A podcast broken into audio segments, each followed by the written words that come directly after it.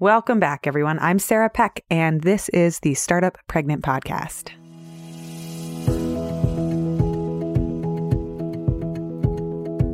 Today, we get to dig into topics that I love talking about mental health, advocacy, parenting, of course, and how to start up a new business on the side of a job that you have that you may not want forever. Our guest today works a job at Starbucks, and they are also hustling to build a business on the side on the off days, the other days. Although they would say it's the other way around, that they focus on building the business and they have Starbucks as the side hustle. We also get to have a deeper conversation about what it means to be a queer person in today's world, and specifically to be a masculine presenting queer person who uses the pronouns they and them.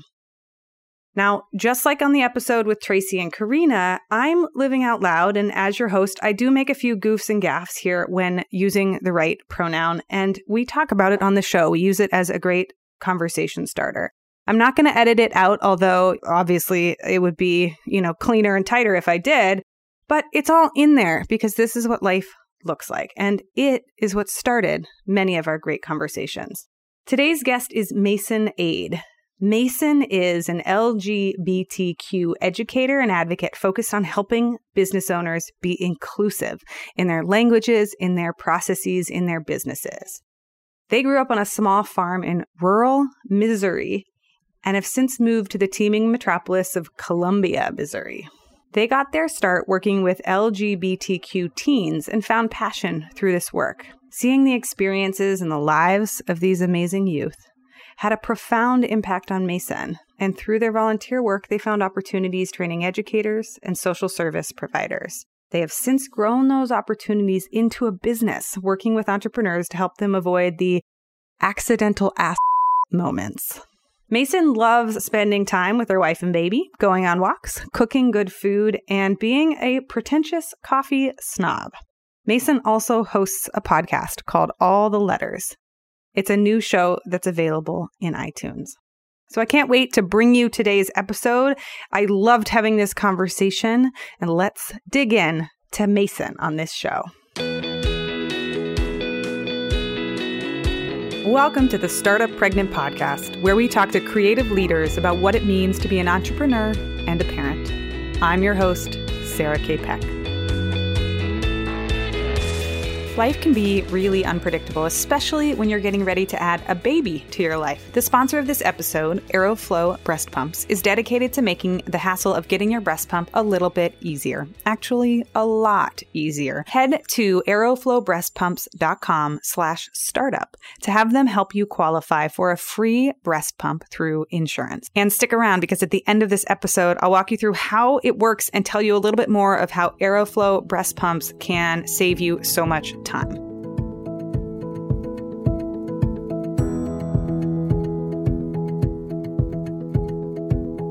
All right, everyone, I have Mason Aid on the line. Mason, thank you for joining the show. Thank you for having me. I'm super excited to be here. Oh, I am so excited to ask you so many questions. so, my favorite question to start with is What time did you wake up this morning and what did you do first?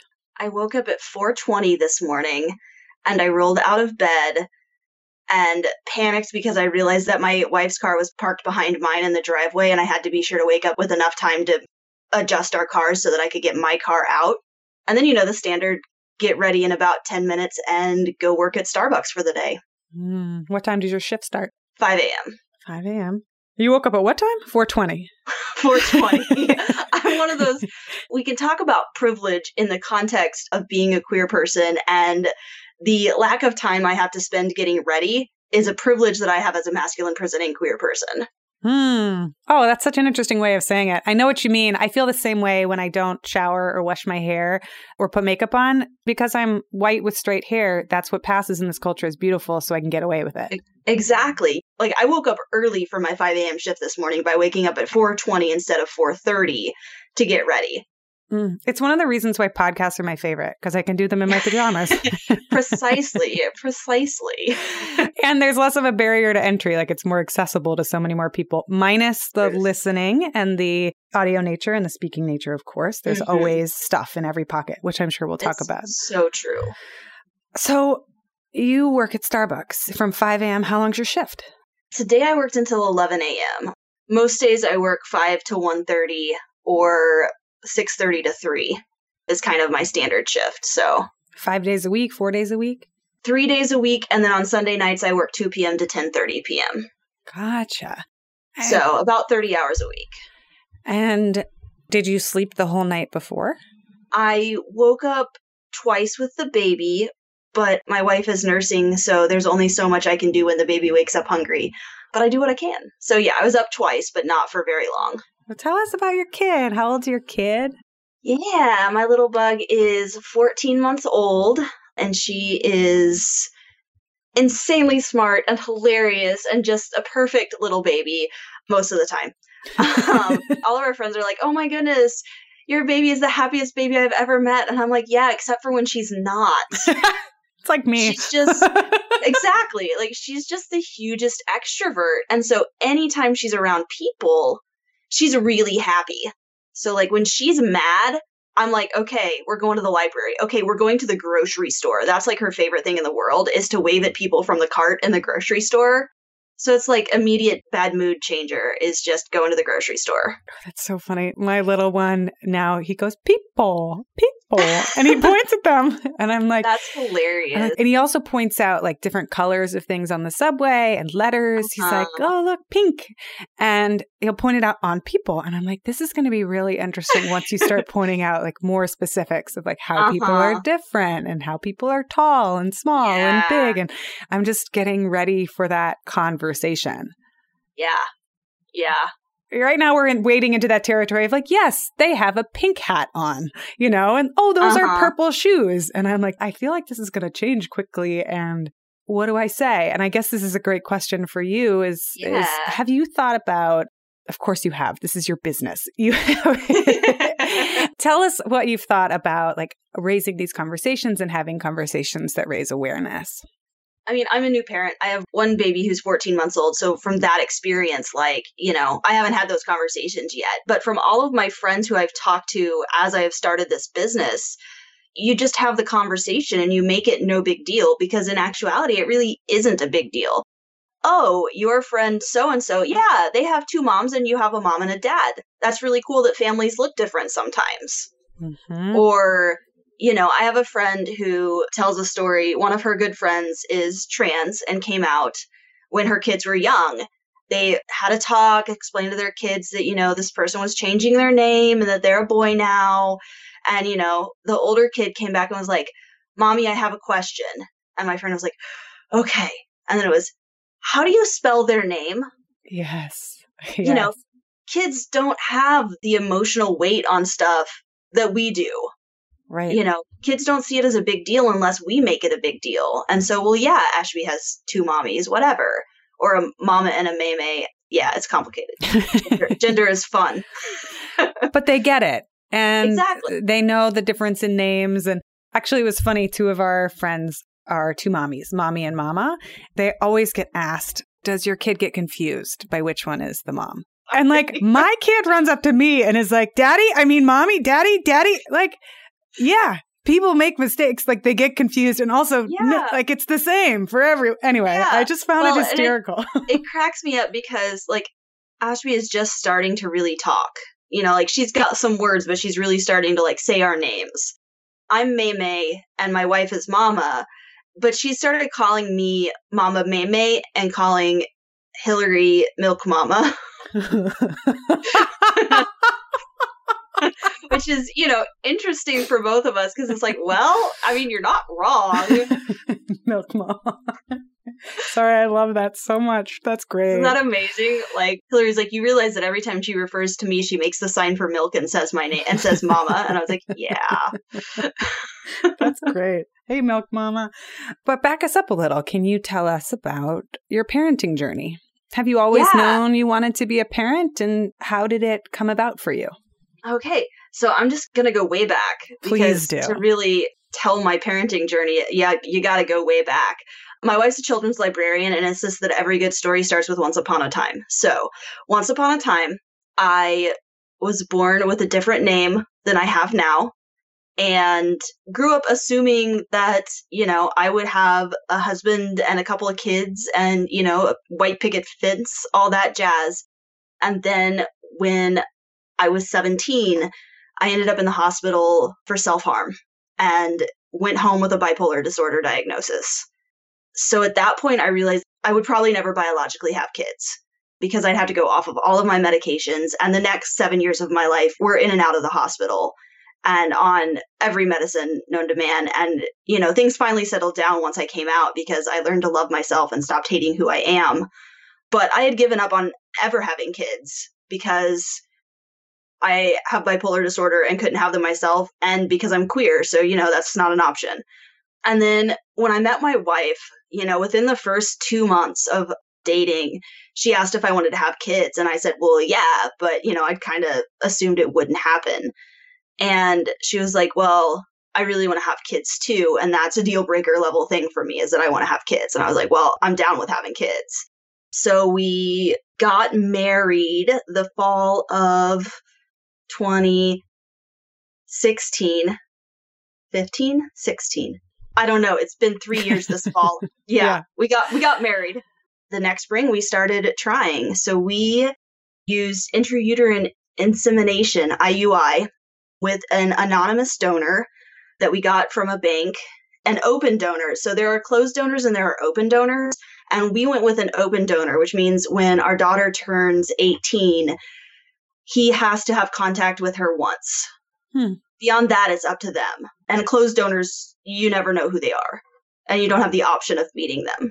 Okay. And, you know, we felt like we couldn't take that away from our daughter.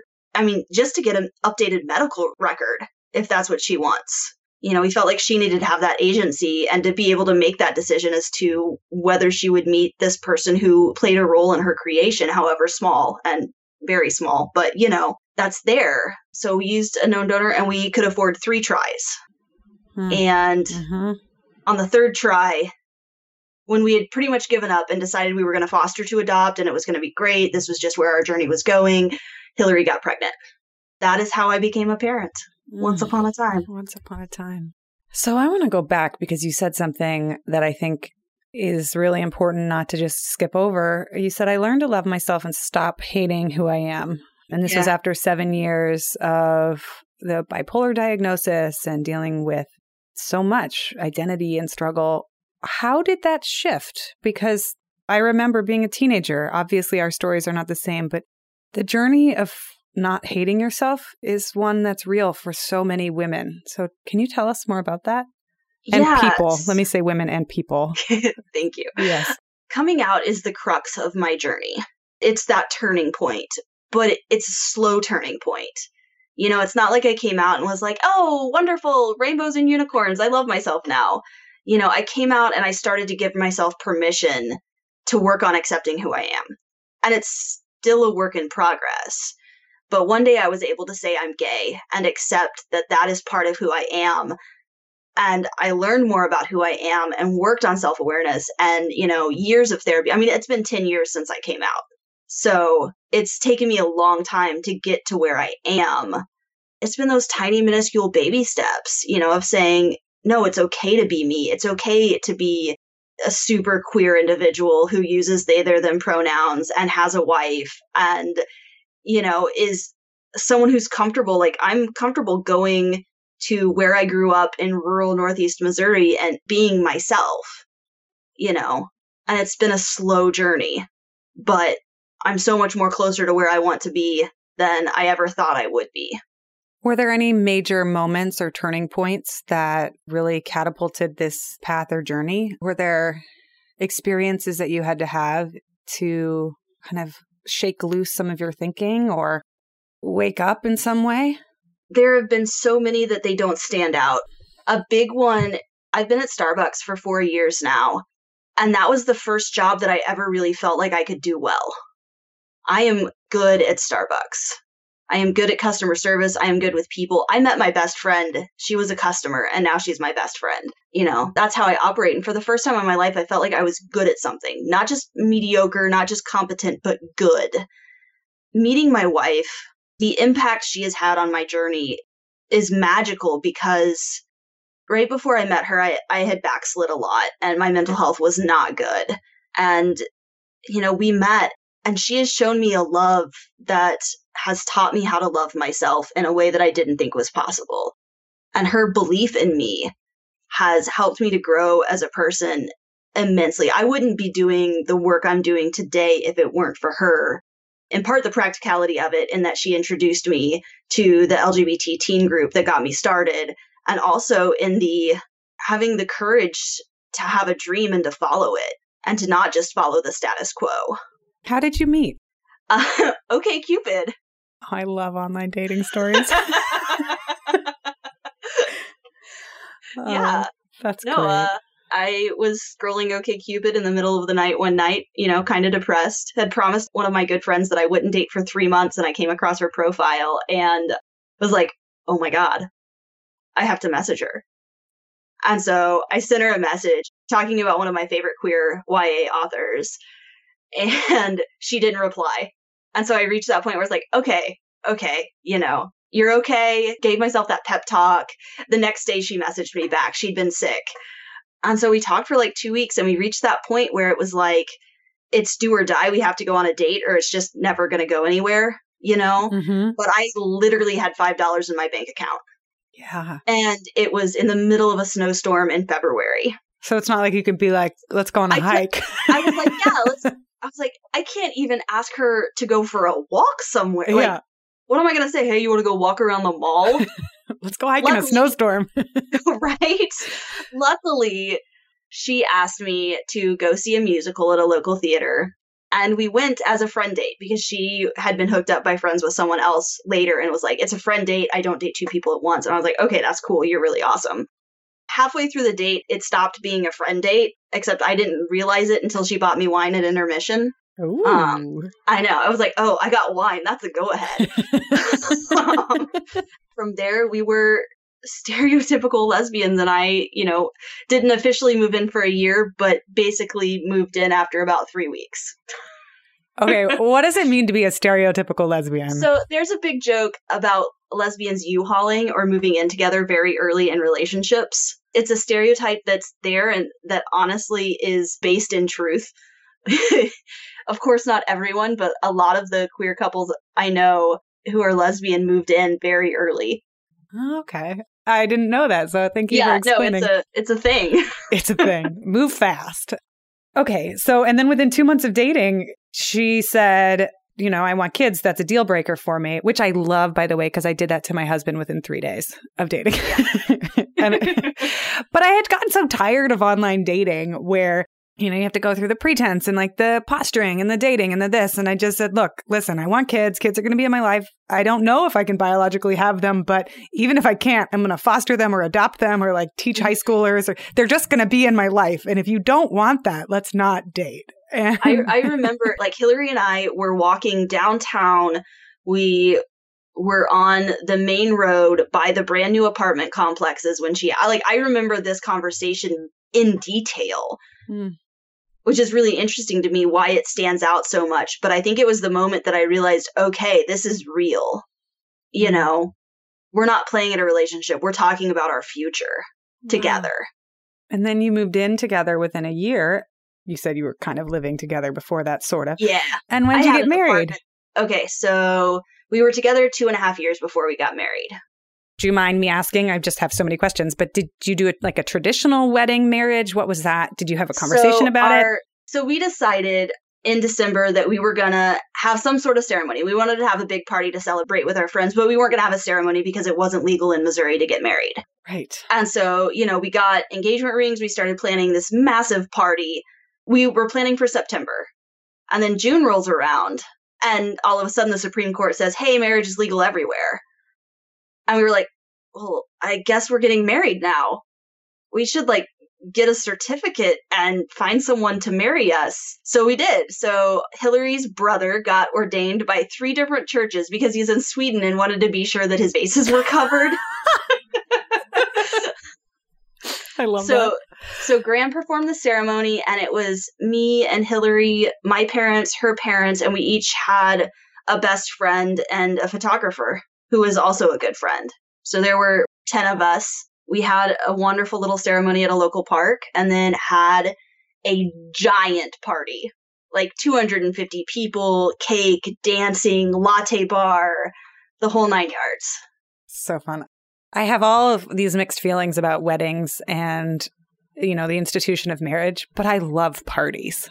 Like, I think yeah. a good party is just. We were like, you know, the wedding is a small point, and that's a commitment between the two of us that grants us some legal rights but I want to have a party.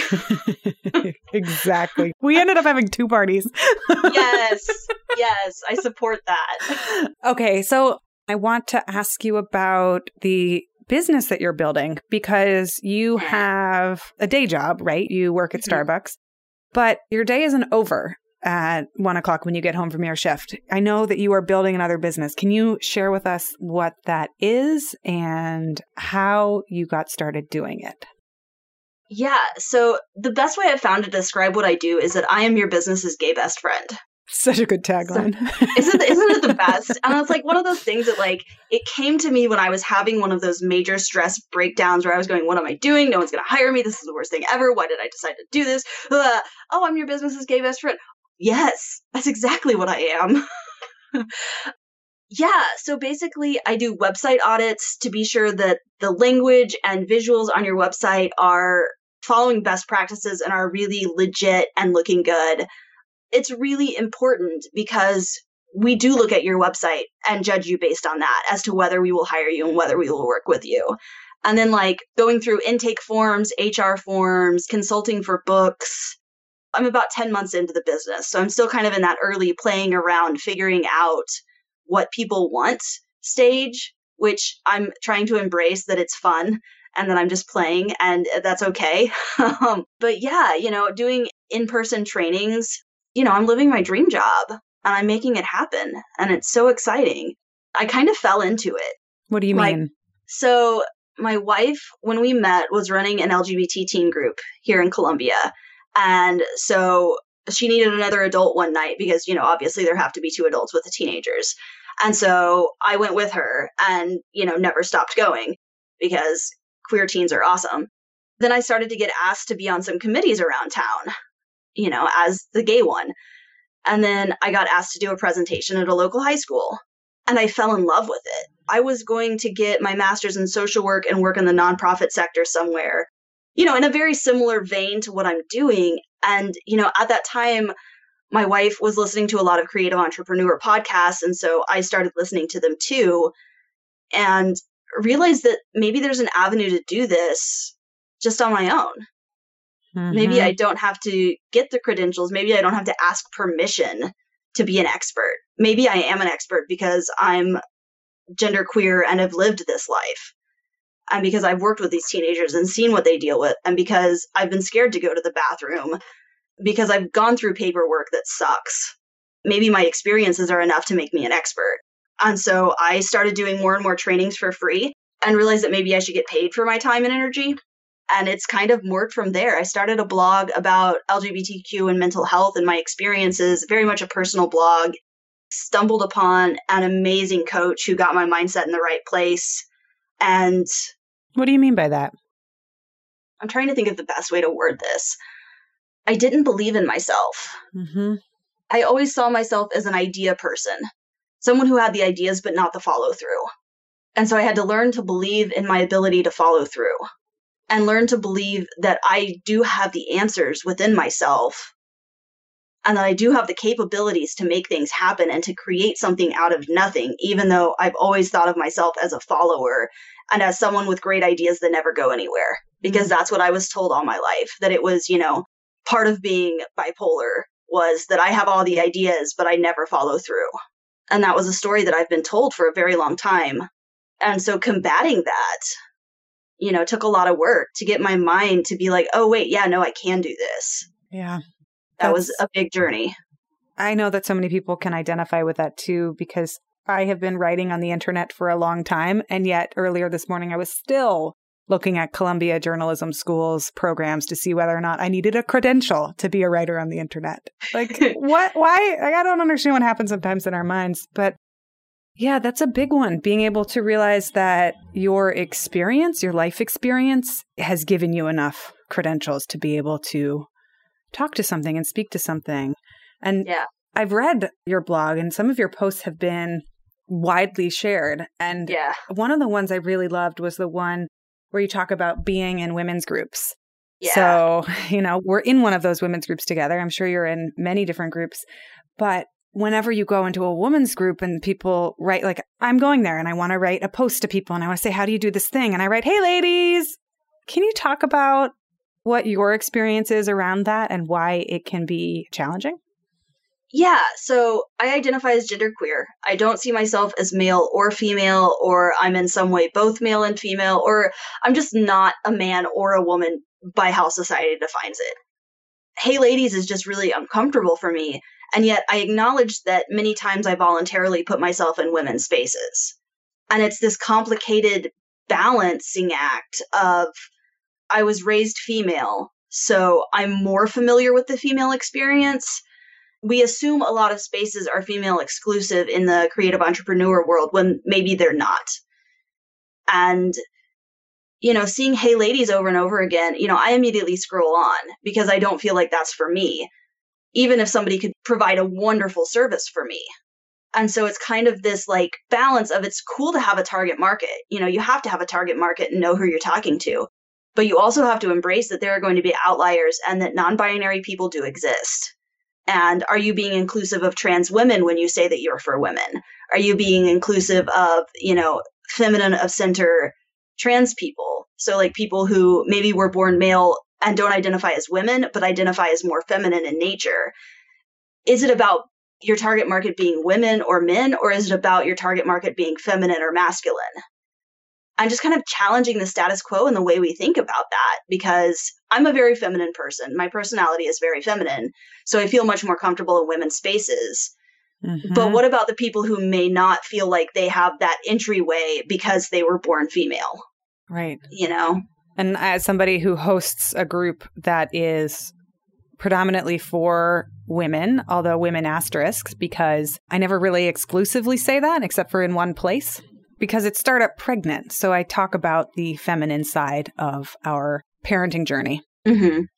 But I have to remember when I'm in the group and I'm posting that I'm not saying, hey, ladies, hey, women, hey, mamas, hey, moms, because there's also people in there who aren't parents but want to be in the group, which they're welcome to join. And there are people who don't necessarily identify to the binary, both sides. So, what are some things that people can say? I mean, I have a few brainstorms of my own, but you probably have the book on this. What are some things that people can say to be more inclusive and more aware? Hey, friends is great for the, that specific setting. Is just, hey, friends. You know, it's inclusive, it's casual, it's natural it works, you know. And I really like in some groups they have like nicknames for people who are part of the group that isn't gendered. Hmm. You know, I like that as an entry point to say hi and this is, you know, who I'm addressing. I'm addressing this group. That's interesting. So the group has more of an identity than the gender. Exactly. Exactly. Yes. Yeah. And so earlier in this episode, I had said, you know, women. And then I said, well, actually, I mean, people, which is one of the ways that we can accidentally gender something instead of just getting back to the fact that someone's a person. And it gets really complicated because there's also the gendering that happens, right? Mm-hmm. How we apply the cultural gender to people. But oh man, it's uh hey, I did it again. Oh man. Yeah, um, exactly. It's, it's so, everywhere. it's so ingrained. It's yeah. so you know, and we don't even think about it. Like I actually got called out about a year ago for saying "Hey guys" all the time. Mm-hmm. And that was like in this queer teen space that one of the fellow co coordinators was like, "Hey, actually, maybe don't say "Hey guys" all the time."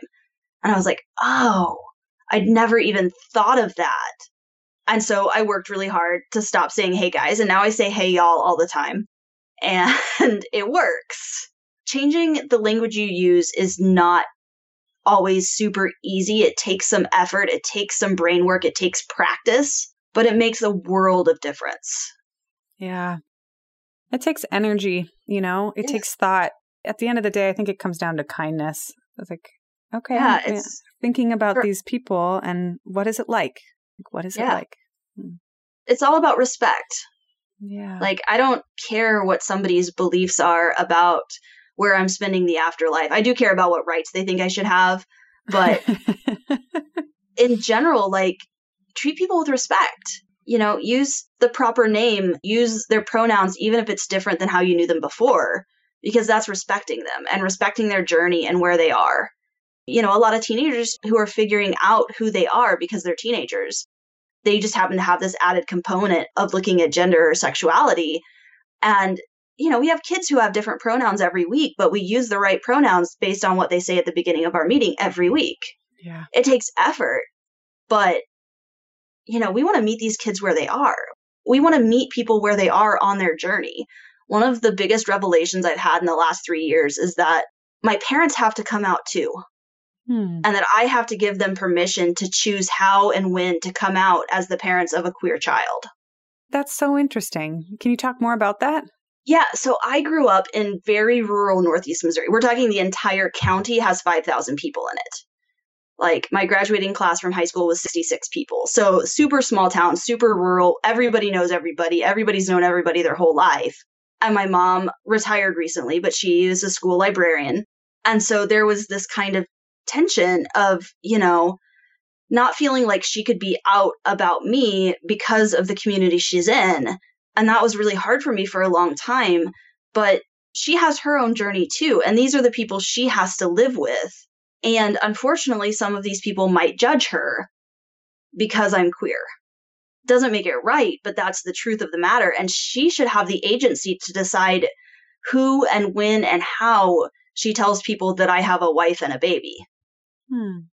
It's not perfect, but I can't make that decision for her. That's so interesting. And it speaks to how interconnected we are and how our story affects the other people in our lives. And then they integrate it into their lives. And how Yeah. do we kind of navigate not just these linear paths of individuals, but all of the interconnectedness we have? My story is my story, but my parents have a story too, and my story is a part of their story. Yeah, But they have the agency to tell their own story. it's true. Something you wrote that I really liked. You said, We all have agency and we all have things to come out about. Can you talk about this too? Like, what does it mean for everyone to have things to come out about? I know we're touching on this now with your parents' story. Yeah. So, I mean, like, that's one of my big things is that, you know, coming out is crucial to the LGBT story. And I don't want to take away that experience. But we're all in a closet in some way. You know, like, even if it's something small and simple, like the music you listen to, you know, I listen to Christian ska from the late 90s. That's something that I keep in the closet sometimes because it's a little bit embarrassing. But it's all about being authentic and we all have these things that we put away and we hide because we're ashamed of a part of who we are and that's what coming out is about is about embracing the wholeness of yourself even the parts that maybe don't seem to go together even the parts that maybe you don't have figured out you know i'm an elder at my church which is still really confusing to me because i'm you know a queer pretty much agnostic person who just found a faith community that really resonates but that's part of who I am. And I can't be in the closet about the part of me that loves this faith community, you know, where it would be something that would be very easy for me to just kind of brush to the side or not really talk about. You know, it's about owning who you are and all the facets of yourself. And, you know, we all have things we hide, That's but why so are we hiding them? And I think one of the important distinctions here is there are things that we may have, you know, fear, trepidation about. Like, I don't really love singing in front of other people, but I love singing. Yeah. And that's something that's Yeah. hard for me to come out about. But it's not culturally shamed or looked down upon. Yeah. It's not like other people would reject me. Like, on some senses, they might be like, you're a bad singer. And that would feel like rejection to me. But it's not like widespread rejection in the way Yeah. that the LGBTQ community and other communities can feel such toxic, it's venomous It's- hatred. it's different but similar. right. it's very different. It's saying I like Christian ska from the 90s is not going to, you know, for example, cause my sister to no longer want me in her life. Whereas saying that I'm getting married to a woman did. Mm, right. It's different, But when you look at it on the very personal, very individual level, it's very similar. We can all understand that experience because Yeah. that happens to so many of us. Yeah. Oh, so this new business that you're building on the side, when do you work on it? And how do you carve in the time? And how has it been kind of feeling like, oh, wow, I've got this business that's growing? Yeah. So right now I'm working Wednesday, Thursday, Friday, and Sunday nights at Starbucks. So I have all day Monday and then half of the day Tuesday because my wife either works noon to nine or works eight to noon and then five to nine. So that time that she's home is us time. But basically I have all day Monday and then after 1.30, Wednesday, Thursday, Friday, and I just hustle it out. I make my to-do list and I go through it, you know, and yeah, I'm starting a podcast. By the time this airs, it will be out. It's going to be called All the Letters, thanks to someone brilliant helping me with the name. That's a good name. And I know. you know, that's taking up a lot of my time and energy right now, but I'm super excited about it. And like being passionate about what I'm doing. I mean, I'm really kind of working nonstop because, you know, I'm in Facebook groups posting stuff in the evening or after my daughter goes to bed. But for the most part, it's these afternoons. You know, like I worked until 11 today and I'm here on this call now. And after this, I'm going to do some bookkeeping and then I'll go pick the daughter up from daycare and cook dinner and just go nonstop. But I'm building my dream job. One of the things that's so cool about what you do and the way that you're doing it is there's such a myth out there in the entrepreneurship world that like actually maybe in the startup world and the whole Silicon Valley lore that you have to somehow like be dedicated and completely focused and work 24 7 and you have to hustle all the time and eat ramen noodles and work out of a garage and you're also young and white and male you know that's the Yeah. the fable the story the fantasy Mhm. and parents and people who have side hustles are like, first of all, ha ha to that ever being a reality. But Yeah. you're doing it in the side hustle, which is such a strategic way of building a business. And it's a way that so many businesses start. They start as side projects, they start as tests, they start as iterations. You don't always know where you're going next. You're like, this is what I'm doing, this is what I'm building. I'm your business's gay best friend. Let's figure out a way to work together. Exactly. You know, and that's where it's in my mind Starbucks is my side hustle. Oh, I Um, like that. Thank you yeah, for reframing. You know, yeah, like Starbucks is my side hustle. It's I go, I make lattes, I run the shift, I come home and I get to work. You know, but Starbucks provides benefits at 20 hours a week. right. I'm staying at Starbucks as long as I can afford to. Because benefits are expensive. And you know, like Starbucks has been a big part of me gaining the confidence to be able to run this business. And I'm really grateful to the company. I can't say enough. If anybody from Starbucks is listening, I'd love to speak at a corporate event someday. Do it. Sign them up. That's one of my big goals is to speak keynote at a Starbucks corporate event. You would be great at that. Yeah. My younger sister passed away from ovarian cancer six months after I started at Starbucks. Oh. And Starbucks is what got me through that time. Like my manager worked with me while I was at home with my sister on hospice. And I had Starbucks to come back to. I had people who were depending on me and counting on me, and I couldn't fall to pieces because I had Hillary and because I had Starbucks. So this wasn't too long ago. It was the year before Hillary and I got married, so it's been four years this fall. She was 27. Oh, sweetie. Six, it's almost 27. Yeah. No, I had an interesting, interesting six months because my younger sister passed away, and my older and sister and I decided that we were going to work on repairing our relationship. Hillary and I got engaged, and then I sent my sister an email saying, you know, hey, I really want to have a relationship with you. Let's work on this. Here's where I am. Here's what my life's going to look like. Hillary and I plan on getting married. We want to have kids. And she sent me an email back saying, I want no communication. And I've seen her three times since then. Yeah. Mm, breaks my I need to heart. write it. There's nothing harder than losing people and they can still be alive and you can lose them, you know? Yeah. And that's really, really hard. Yeah. I lost both my sisters within the span of six months. How do you take care of your mental health? I know it's an ongoing thing for you. How did you cope and survive? Lots of therapy, staying on my medication. I've tried to cut down my medication with my psychiatrist helping me. I've tried to go down, but I've found the perfect balance. Like I'm staying where I am because it's working. And a lot of throwing rocks at trees That's what I do when I get mad is I go to the creek and throw rocks at trees. And being in nature and giving myself permission to have bad days. Like some days I just don't work on the business at all. I go to Starbucks and I come home and I take a nap. Because that's what I need to do for myself. Because if I try to hustle too hard, I'm going to fall to pieces. Yeah. And that's not going to help anyone. Knowing when to reach out to friends and knowing when I need support and taking that support and you know, going to work in a coffee shop instead of working at home when I need to not be alone. Mm. And calling my therapist when I see those first tiny little signs that I'm starting to lose it. I'm still figuring out how to grieve my sister. Both of them. The older one, I've kind of, I have peace with that because I have done everything I can to repair that relationship and it didn't happen and that's on her. You know, but my younger sister, she was my biggest ally. She's the only one in my family who ever called me Mason or even tried to use they, their, them pronouns. Yeah. Like, she's gone. And the only aunt my daughter will ever know is a tombstone in a cemetery. The thing that always comes up on this podcast that doesn't surprise me now that I've done it long enough is that to invite birth into our lives, to invite life, is to invite death. And yeah. we always end up talking about both of them. And like, I think sometimes my two year old has a better understanding of that cycle than I am willing to allow myself to have because yeah. the, everything everything dies and yeah. it's wild and hard and heartbreaking. I wouldn't push myself as hard as I do to do this work if my sister hadn't died because that experience showed me that life is short, you know, that I'm here for a reason.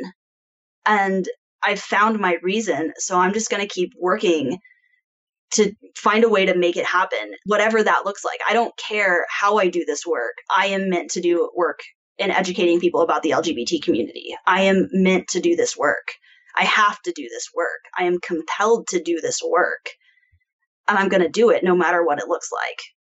I'm just going to try and find a way to get paid to do it so that oh, I can will. eat. you will get paid to do this. I have no doubt. I have already looked at your website and seen your what is it? Website brainstorm, website review. Yeah, website audits. Website audits. Yeah. That's the word.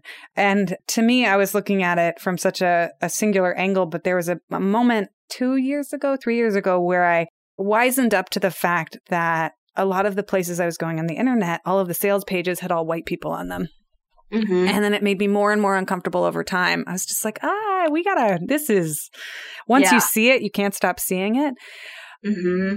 But I was a 30 year old and it took me that long to see it. And there's a lot that we all need to take off our blinders and learn what our biases are. And so, I mean, the time, it's so fresh. It's so right now. The Me Too movement yeah. has shifted so many things about what is well, okay and acceptable about work in today's world. So I, I'm just saying your work is so useful.